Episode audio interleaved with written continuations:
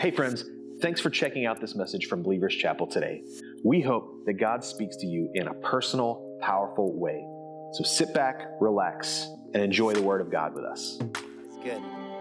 You can go ahead and sit down if you haven't already. Hallelujah. It is good to be here with you guys. Just me? No? It's good to be here with you guys. Listen, I've been getting over a little bit of a sickness, so if you hear me like squeal or anything or sound quiet, I'm not going through puberty. It's just me getting over, you know, what was going on. So I may have some weird uh, side effects with that. Um, you know what's funny? To me, the hardest part about preaching is this part right here where I'm going to try to make small talk with you, but I'm actually just trying to get my notes open and get to the scriptures and stuff. I'm supposed to be able to say something like, Oh, how was your day today? I'm just terrible at that. But uh, okay, I think I've got this stuff ready to go. I think we're good to go. So I'm really glad to be here with you in the building. I'm so glad to be in Syracuse. Uh, I love Syracuse. Uh, for those of you who don't know me, uh, I'm called the online pastor, and so I'm normally traveling all the time, and I'm just with you guys online. Those of you watching online, so happy to be here with you. Normally, I'm where you were sitting. Just type in there in the chat and be like, "Hallelujah, I'm here, Pastor Joey." And normally, I'm interacting with you over there. But man, I love being here in the building, and I love the atmosphere in this room when we're worshiping together. Don't don't take for granted that whole experience. Really, I hope you know. Like online worship is great, and I'm glad that I have that as opposed to nothing. But I don't know, just the energy, the charge, the atmosphere in the room is really, really fantastic. So thank you for worshiping with me. Thank you for coming here and meeting with me and creating time in your life to say, I'm going to prioritize going to the house of God, learning from Him, worshiping Him. That's really, really incredible. And we live in a world today where that, I feel like that is just slowly becoming less and less important, but you prioritized it. And that's awesome. You give yourselves a round of applause for that because you should. That, that really makes or breaks some incredible things in your life. Um, I'm really glad to be in Syracuse, not just at Believers Chapel. This is the home of Wegmans. This is where Wegmans, I think I've told you guys how much I just love. Every time I come back to New York, I just look forward to the opportunity to walk into Wegmans. And before I even buy anything, I just kind of stand there, probably creeping some people out, and I just kind of open my hand up and just, it's Wegmans, you know. Um, I'm from Syracuse. I was born and raised in central New York. Uh, I was born and raised in church, actually. I had some the, the, wonderful opportunity of having Christian parents and growing up hearing about the gospel. That is very important. But um, I don't know how many of you know about my life prior to ministry here. Before I was Joey the pastor, I was actually Joey the rock musician and emo kid. Rock star. And uh, somebody yelled, somebody knows the band name. Who got, yeah. Um, so I was, do, does anybody not know what emo music, what emo means? Emo means emotional.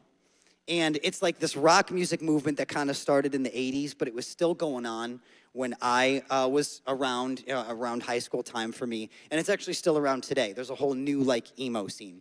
And uh, when I was graduating high school, my parents were starting to go through divorce and it was so hard on me. It was really messy. Like divorce in general just can be really messy. And I felt like I had a lot of crises in my life all going on at once. Because life is not, you know, you don't have just isolated incidents, right? Life is all these things strung together and they all kind of impact each other. And I felt like things were falling apart. So when I was pursuing music and I wanted to be a rock and roll musician, I wanted to write music and play electric guitar, I wasn't really just looking for rock music. I was really looking for more than that. I wanted to kind of reinvent myself and kind of start to take control of the things in my life that I felt like were falling apart.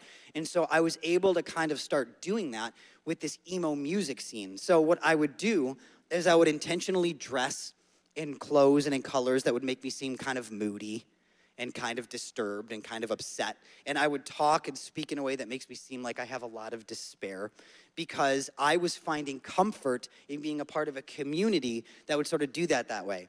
And, and they would kind of use their pain to sort of redefine themselves in community. I was just looking to get some control of my life by using what I thought was painful and, and taking it and harnessing it. You know what I mean? And so, this is embarrassing, but it, this knowledge can't hurt me now, so I'm just going to share this with you and be honest. When I was getting into the emo music scene, skinny jeans were just starting to get popular. And you couldn't buy them in the States, though.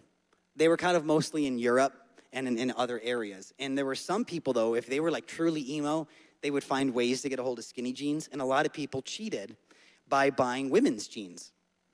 So, yeah, we did. okay, so I, I was like ready to commit, right? So I bought myself a pair of, you know, non men's jeans. And um, I started wearing them, you know, to shows and concerts where I would perform, or concerts where I would go watch other bands that I really like perform. And you know, I mean, did they fit? No, because they're just, you know, they're they're just well, they're not made for men. So I was, you know, but I was willing to do anything to really kind of belong to this scene where I could prove that I'm like a part of what's going on, where we are taking the pain, the difficulty, anything that was like acceptable by pop culture, we would try to look for the opposite of that. Like that's what you would do. You would say, "Oh, this is acceptable. Oh, this is cool. Oh, this is what high schoolers do." I'm going to find the dark opposite to that and I'm just going to embrace that and that's going to be me. That's really what I did.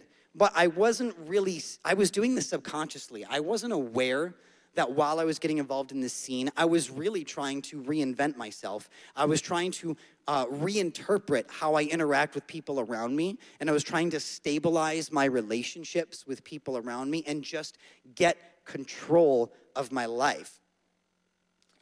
Now, I'm not the only person who has done this. And I'm sure some of you have tried to do this before in your life where things have gotten out of control and you said, Well, here's the deal. I'm not just gonna sit by and do nothing, I'm gonna take control. And so, whatever avenue you discovered best that seemed to make sense for you to do that, that's what you would do. Maybe you used money. I know how to use money. I know how to earn money. I know how to be smart with my money. I'm gonna take control of my life with money. I, I know how to use sex.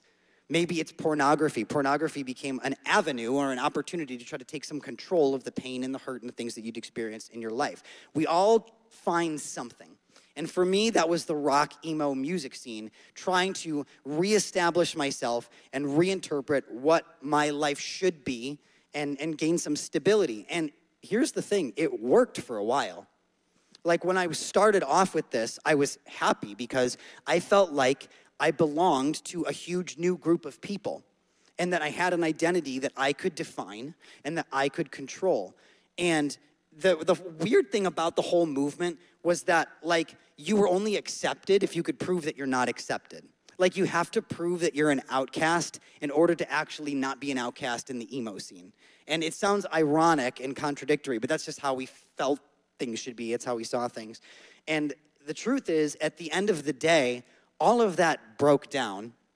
It failed me not because there's anything specifically awful about the rock scene or the emo music scene, but because what I did was I said, I'm going to solve my problems by reinventing myself and redefining the relationships of those around me. And in the end, that just didn't work.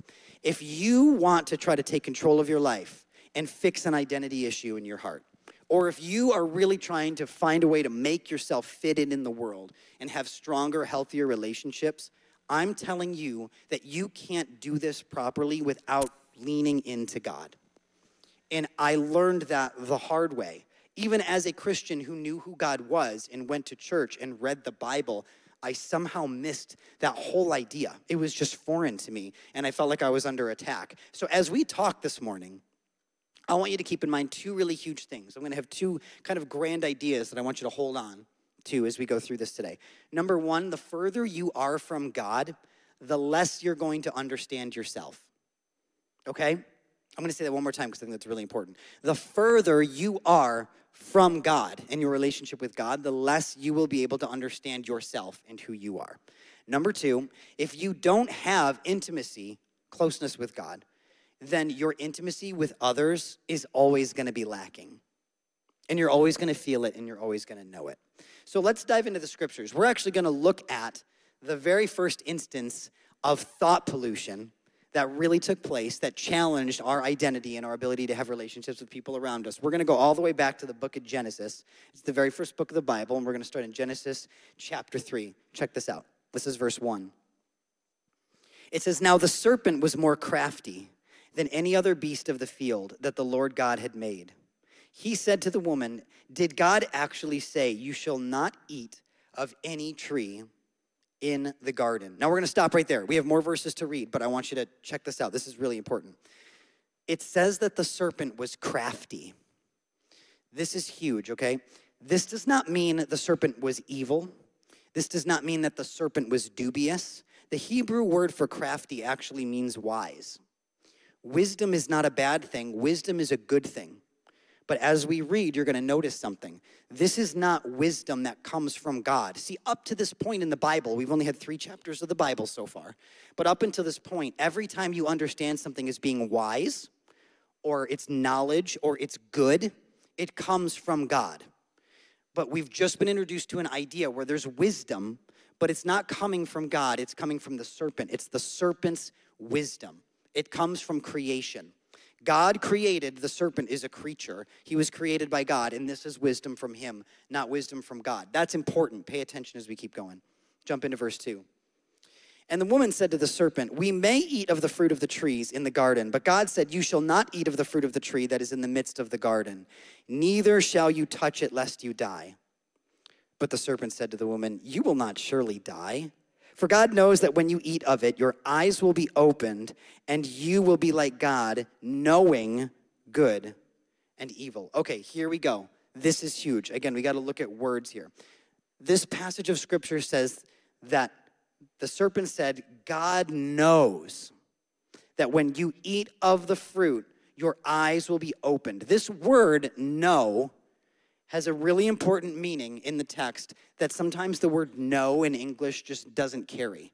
It's actually unique and specific. For example, if I were to say to you, I know for a fact that strawberry cake from Wegmans is really, really good.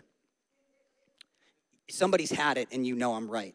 Strawberry cake is really good. Like, I know that it's delicious, and I know Wegmans makes the best one. That's not the kind of knowledge we're talking about here. The word know here, when talking about who God is and what God knows, is unique to God because God is the creator of all creation. Everything comes from Him. So God has intimate, exclusive maker's knowledge about everything. God is the one who defined what everything is. God is the one who gets to decide and interpret how everything works, what everything is for. God is the one who truly 100% knows you inside and out better than you will ever know you because God defines you. God gets to determine what truly makes us us right? So when the serpent says, God knows that your eyes will be opened and you will be like him, knowing good and evil, the serpent is putting out this idea. How about instead of letting God have this exclusive knowledge about everything that he made, how about you get to decide what makes humanity work? He's planting an idea. Pick this up. This is huge. This is cool. The serpent is saying, hey, you've always interpreted goodness and yourself and, and things around you in ways that God determined. But what if we pursued happiness and love and relationships and joy and pleasure, but we did it where God is not the one determining things, you are. How about you get to play the maker? How about you take control and you get to be the one who says, you know, no, no, no, I'm not just gonna say something's good because God says it's good. I'm gonna determine what's good. I'm gonna grab some control. Do you guys see the danger in that? Do you see what's coming before it's even happened? So, the serpent essentially is saying if you keep defining yourself by God's standards, you're missing out. And Eve is starting to go, hmm, you know what? Maybe this sounds kind of appealing. Let's keep reading verse six. It says, So when the woman saw that the tree was good for food, and that it was a light to the eyes, and that the tree was desired to make one wise, she took of its fruit and ate, and she also gave some to her husband who was with her. Now, this is also really cool and really important. Up until this point, if you guys have never read this before, I strongly encourage you to go back and read Genesis chapters 1 and 2. And then relook at these few verses in the beginning of Genesis 3. This is when you go home today and you have lunch, after you go to Wegmans and you get some strawberry cake, because I've planted that idea in you, when you're sitting down, open up the Bible and read Genesis chapters 1 and 2, because you're going to notice something. In the first two chapters, when God is making the universe, the Bible says that God looked at something and said it was good. He makes the sun and the moon and the stars, and he says it is good. He makes animals, he said it is good. He makes plant life and birds and fish, and he says it is good. Why? Not just because God looks at it and says, oh, that's really cool. Look at that thing I made. God determines that it's good because he has that knowing, exclusive maker's knowledge. God gets to define what it is, and God says that it's good. But check this out. All of a sudden now, it says that Eve looked at the fruit, and it says that she saw that it was good. We've crossed a threshold in our story. We've crossed a line. No longer is it just God who gets to determine what is good and what is not good. Do you see that? No longer is it God who just gets to define what is good and not good. Now, Eve, the woman, is saying, I'm going to decide that it's good. I'm looking at that, and that fruit is good. God said, Don't touch it. Yeah, but that fruit looks good. And it's supposed to make a person wise. Mm.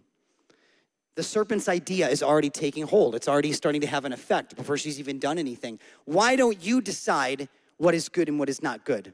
Stop letting God hog all of that wisdom. Stop letting God hog all of that knowledge. Stop giving God so much control. You take some control.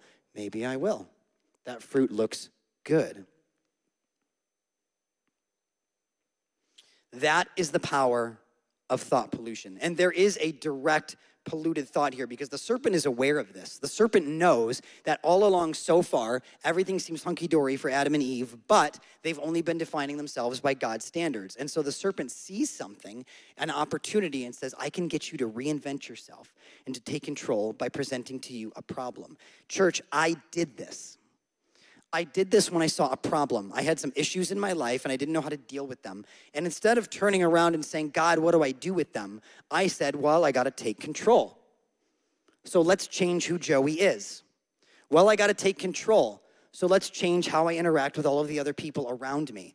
There is this theme, there is this trend today where young people, especially, they decide to define themselves by their anxiety and their trauma we take our pain and then we use it in, in, in, a, in a manner in which we can kind of present ourselves as a person defined by our anxiety and our trauma. And on social media, especially, this is really prevalent, where if you can present yourself as the most traumatized or the person dealing with anxiety the most, you're gonna garner the most sympathy, you're gonna garner the most attention, and you're gonna garner the most, for you, love. That's the idea. Well, I'm going to define myself then by my pain. And it's ironic that social media has the ability to have us more interconnected than we've ever been before. But study after study continuously shows that the more people do this kind of thing on social media, they are reported to be the most lonely it doesn't seem to be working. Let's define ourselves by our pain and our trauma so that people will recognize us and identify us that way, and that'll somehow give me some control. There's other ways that this is really popular and is happening today, and it's a term called intersectionality. I don't know if you've ever heard that term, but here's what we can do with intersectionality I can take certain factors about you and redefine you using them and, figuring out how oppressed you are. I can take your gender or lack of gender. I can take your social uh, and cultural background. I can take your ethnicity. I can take your race. I can take your economic status. I can take your sexual orientation. I can take a host of other factors, and I can use them to recreate an identity for you that will determine how the rest of the world understands you and interacts with you. But all this is, all of these things are just attempts for all of us to stop and say, well, I don't feel like I understand myself and I don't feel like I know how to have real intimacy with others. So, what can I do to fix that? I'm gonna take control and I'm gonna reinvent myself. I'm going to try to find a way to establish myself as a person who now understands their relationships and other people understand me and I feel like I understand myself. Again, what's happening here? This is all wisdom. These are bright ideas, these are good ideas, but it's not God's wisdom because God's not even in the picture. In the story, who's in the garden? not God. And he's kind of the star of the show. Have you read the Bible? But he's not there. We are able to try to take these things in our life and say, Well, I got some good ideas. And we don't mean to do this consciously, but what we're doing is we're usurping God's position and saying, But if I act as God, and if I take control, I can still say that I know God and I like God and I go to church, but ultimately I'm the one who gets to decide who I am and how I interact with everybody else. Make sense? But this always broke down for me.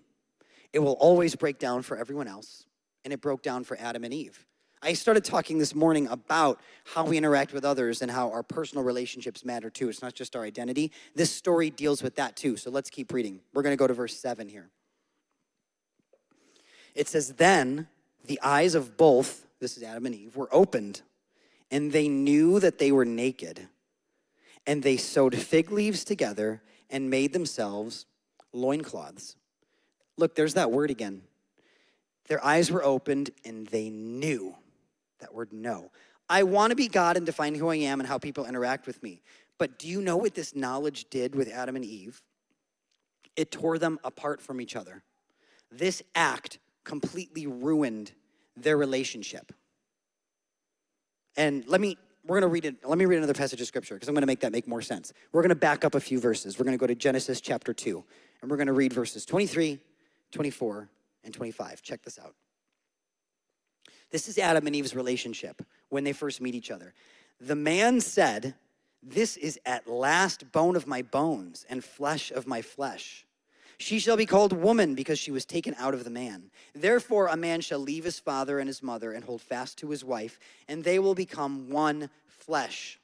And the man and his wife were both naked, and they were not ashamed. This phrase, flesh of my flesh, bone of my bone, this is so cool. This is Adam looking at Eve and going, I know you. And no, no, no, not like I, not like I know you like a friend knows you. Not I know you like family knows you. Not even just I know you like best, best friends know you. This is Adam looking at her and going, You're like me, and I'm like you. And we are made in the image of God.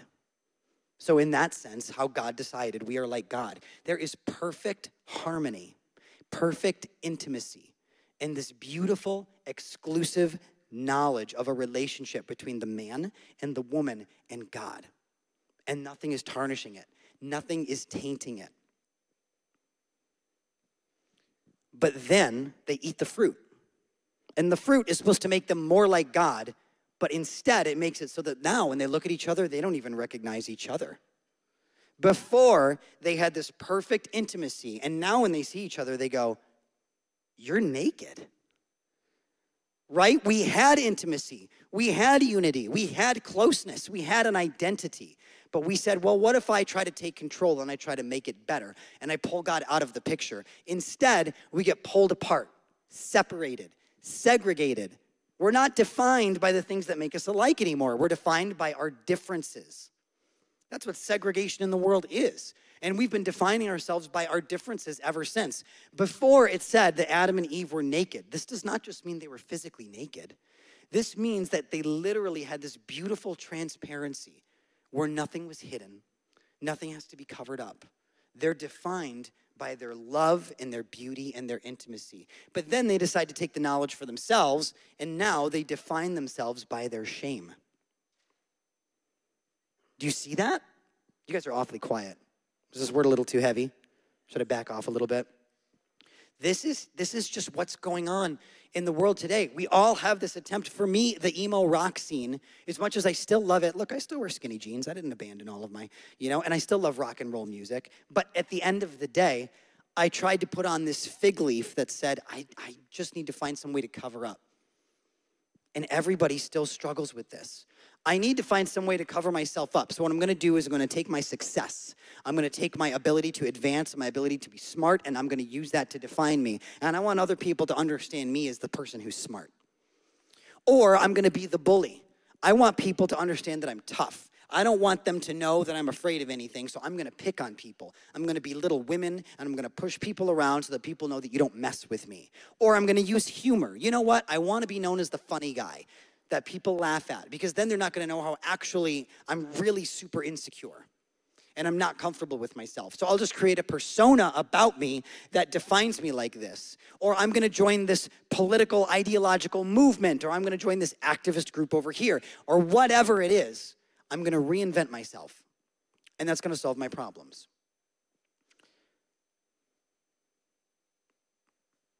But God is our maker and he understands every minute and minuscule atom that makes up who you are. If you want to understand yourself, if you want to know who you really are, and if you want to have a healthy relationship with others because you know who you are, the answer is not to take control. The answer is to lean into God and spend more time with Him. Weren't we just worshiping about that this morning? Do you see the connection there? We were just singing, God, we surrender to you, do what you want to.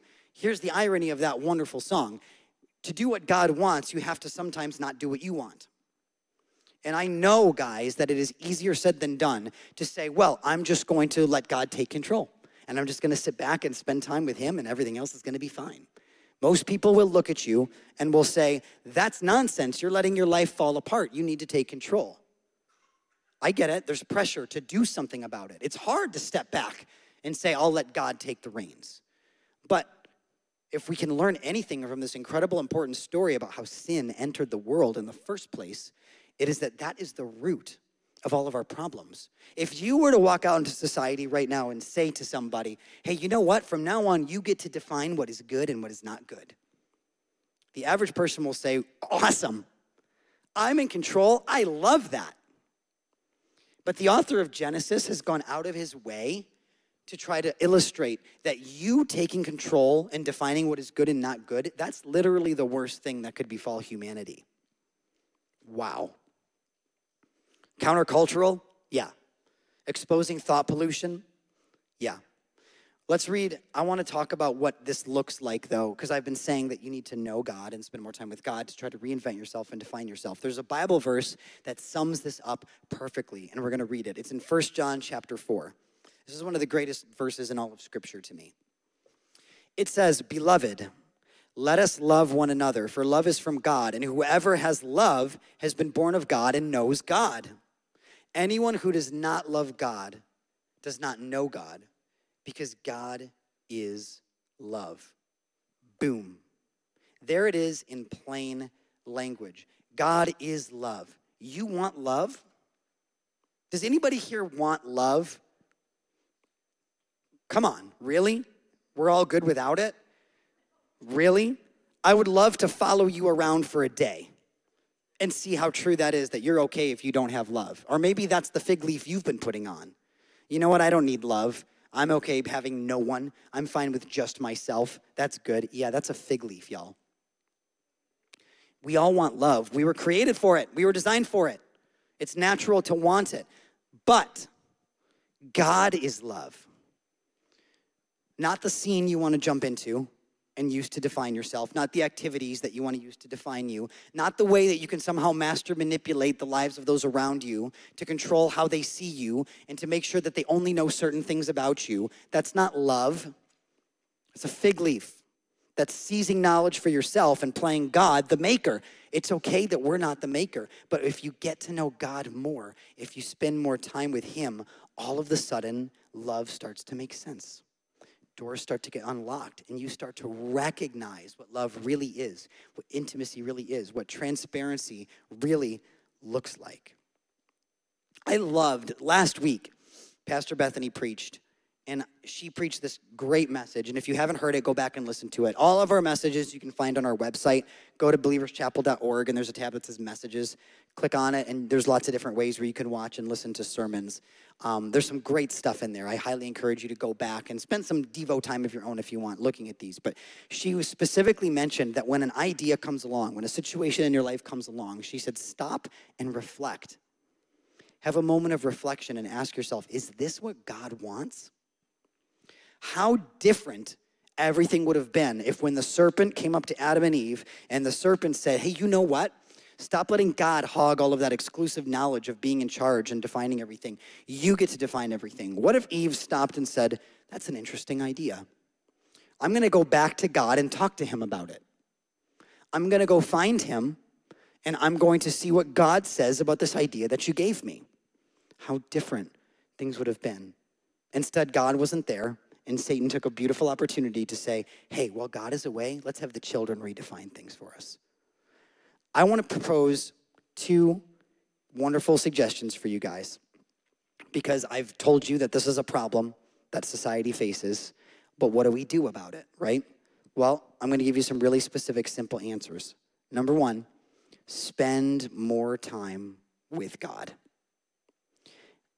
If you're thinking to yourself, look, I already try, good. I'm glad you're trying. That is important, and I'm not going to belittle that. But all of us can afford to spend more time with God than we are. Because if you really look at the span of your day, and I were to ask you, what is the biggest influence? If God's getting about 10 minutes, I'm glad you're getting the 10 minutes. But I guarantee you that that 10 minutes gets overshadowed real quick by the two, three, four hours of whatever else is really consuming you. How different we would be if we just spent more time with the God who defines us. And reading your Bible is super important, spending time in prayer is important, going to church is important, and I will not diminish any of those things. But I challenge all of you this week. I want you to consider sitting down, maybe before you do anything else. Get up 10 minutes early. Good Lord, I know it's thank you, Jesus. It's hard to do, right? Get up 10 minutes early, sit in God's presence with no agenda and say, okay, God, just be with me. Let's be quiet together. God is not some ball of gas in the sky that, that doesn't have personality or that doesn't have any substance to it. God, we can spend time with God like you spend with people.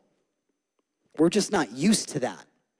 We're used to trying to feed all of our needs and define ourselves with a million other things we have all of us can afford to try to spend more time with God than we are. It'll make a huge difference. Are there any young people sitting in church today? Is there anybody who's like a teenager? You're watching online. Those of you online, if you're young, I know we have volunteers who are teens. Who's who's in the room? That's a teenager. Mark, yeah, amen. You're like 16. Um, Lizzie, I know you're here. There's some people who are younger. If you're young, I really want you to hear me. Okay, I want to speak to some young people. I get wanting to fix your pain. Look, I was a teenager and I was angry. I was mean. I had angst and I found ways to make myself not be mean or angry by creating an identity. I get that that seems like a solution and I don't blame people for trying it because I tried it. But I just want to save young people some time. You will never be able to recreate an identity that really, really solves all your problems and that actually gives you the love and the value and the identity that you're looking for. It, it, at some point, it might work for you for five years, it might work for you for 20 years, or so you think. But at some point, it breaks down. You were designed and created by God, your creator, and only He can really define who you are and what your life should look like. And if you're struggling with that, spend more time with Him. Lean into Him. Amen? I got one more suggestion for you. I'm going to wrap this up. I love to talk. I can talk forever. I know I got to get a hold of that. Check this out intimacy with others. Okay, so spend more time with God? Absolutely. We need to be closer with each other. When church is over today and you walk outside of those doors and you go into the lobby, before you even step foot on that threshold, I want you to stop and say, God, who do you want me to connect with today? God, who in this church needs a friend? Maybe it's me and I need a friend. Maybe it's everybody in here. But ask God to help you really connect with somebody and not just do the surface. How you doing? I'm good. God is good. Praise the Lord. Oh, that's awesome. I'm so glad that every Christian has everything working out great for them. Let's drop that for a second and actually try to be willing to build relationships and be authentic with each other. Come on. How, how helpful that will be. Because, guys, look, Christians do this too. I grew up in a culture where I remember th- being under this idea that even as a Christian man, if I act like I care about intimacy, then I'm being less masculine. That's a feminine thing. I remember hearing people talk about this idea where if women act like they value intimacy and women want closeness, then they're actually being weak. They're acting like the weaker sex. I remember hearing this idea that if men and women try to have intimacy with each other, it always has to end in sex. None of that is true. You were created by God to be able to have really good, close, valuable friendship with one another. We had God, we had Adam, we had Eve, and we had no shame, we had no guilt, and we had transparency. You need that. I need that. We try to invent ways to control that, but you're not gonna really be able to do it like you want unless God's at the center of it. You feeling me? Is this making sense? Amen. All right, look, I'm gonna close. I wanna invite the prayer team to come up. I wanna invite elders to come up. Uh, come up onto this altar right here. And as we are spending the next few minutes praying, if you gotta go, you gotta go. I get it. I'll see you at Wegmans, go get some strawberry cake. But for those of you who are willing to stay and linger for a few extra minutes, I want you to try to just spend no agenda. Come hang out here at the altar. Spend time with God. Try it. You will not regret it. If you do, come and sue me. I'll be walking around. I'm sure I'll be in the lobby. You can find me, and I will somehow pay you back with a Wegman strawberry cake. Now I got to stop goofing around. Seriously, I want you to spend a few minutes in the presence of God. And then I want you to really think about opening up your life to have actual closeness with people, to have real intimacy with people. Because as you lean into God and spend more time with Him, you're gonna find that healthy relationships start to make more sense to you. You're gonna be able to identify them a little better. You're gonna be able to create more healthy boundaries that God wants to set for you, where you know who to trust and who not to trust. It'll happen. I promise. Stop running to everything else and let God be the one who defines you and your relationships. Amen? All right. I'm just gonna spend like five minutes here. If you guys wanna come and be prayed for, that's fine. I'll pray with you too. I'm gonna hang out right here. We're just gonna spend five minutes. You can stay where you are, you can bow your head there, but spend a few minutes with God before you get out of here today. Cool.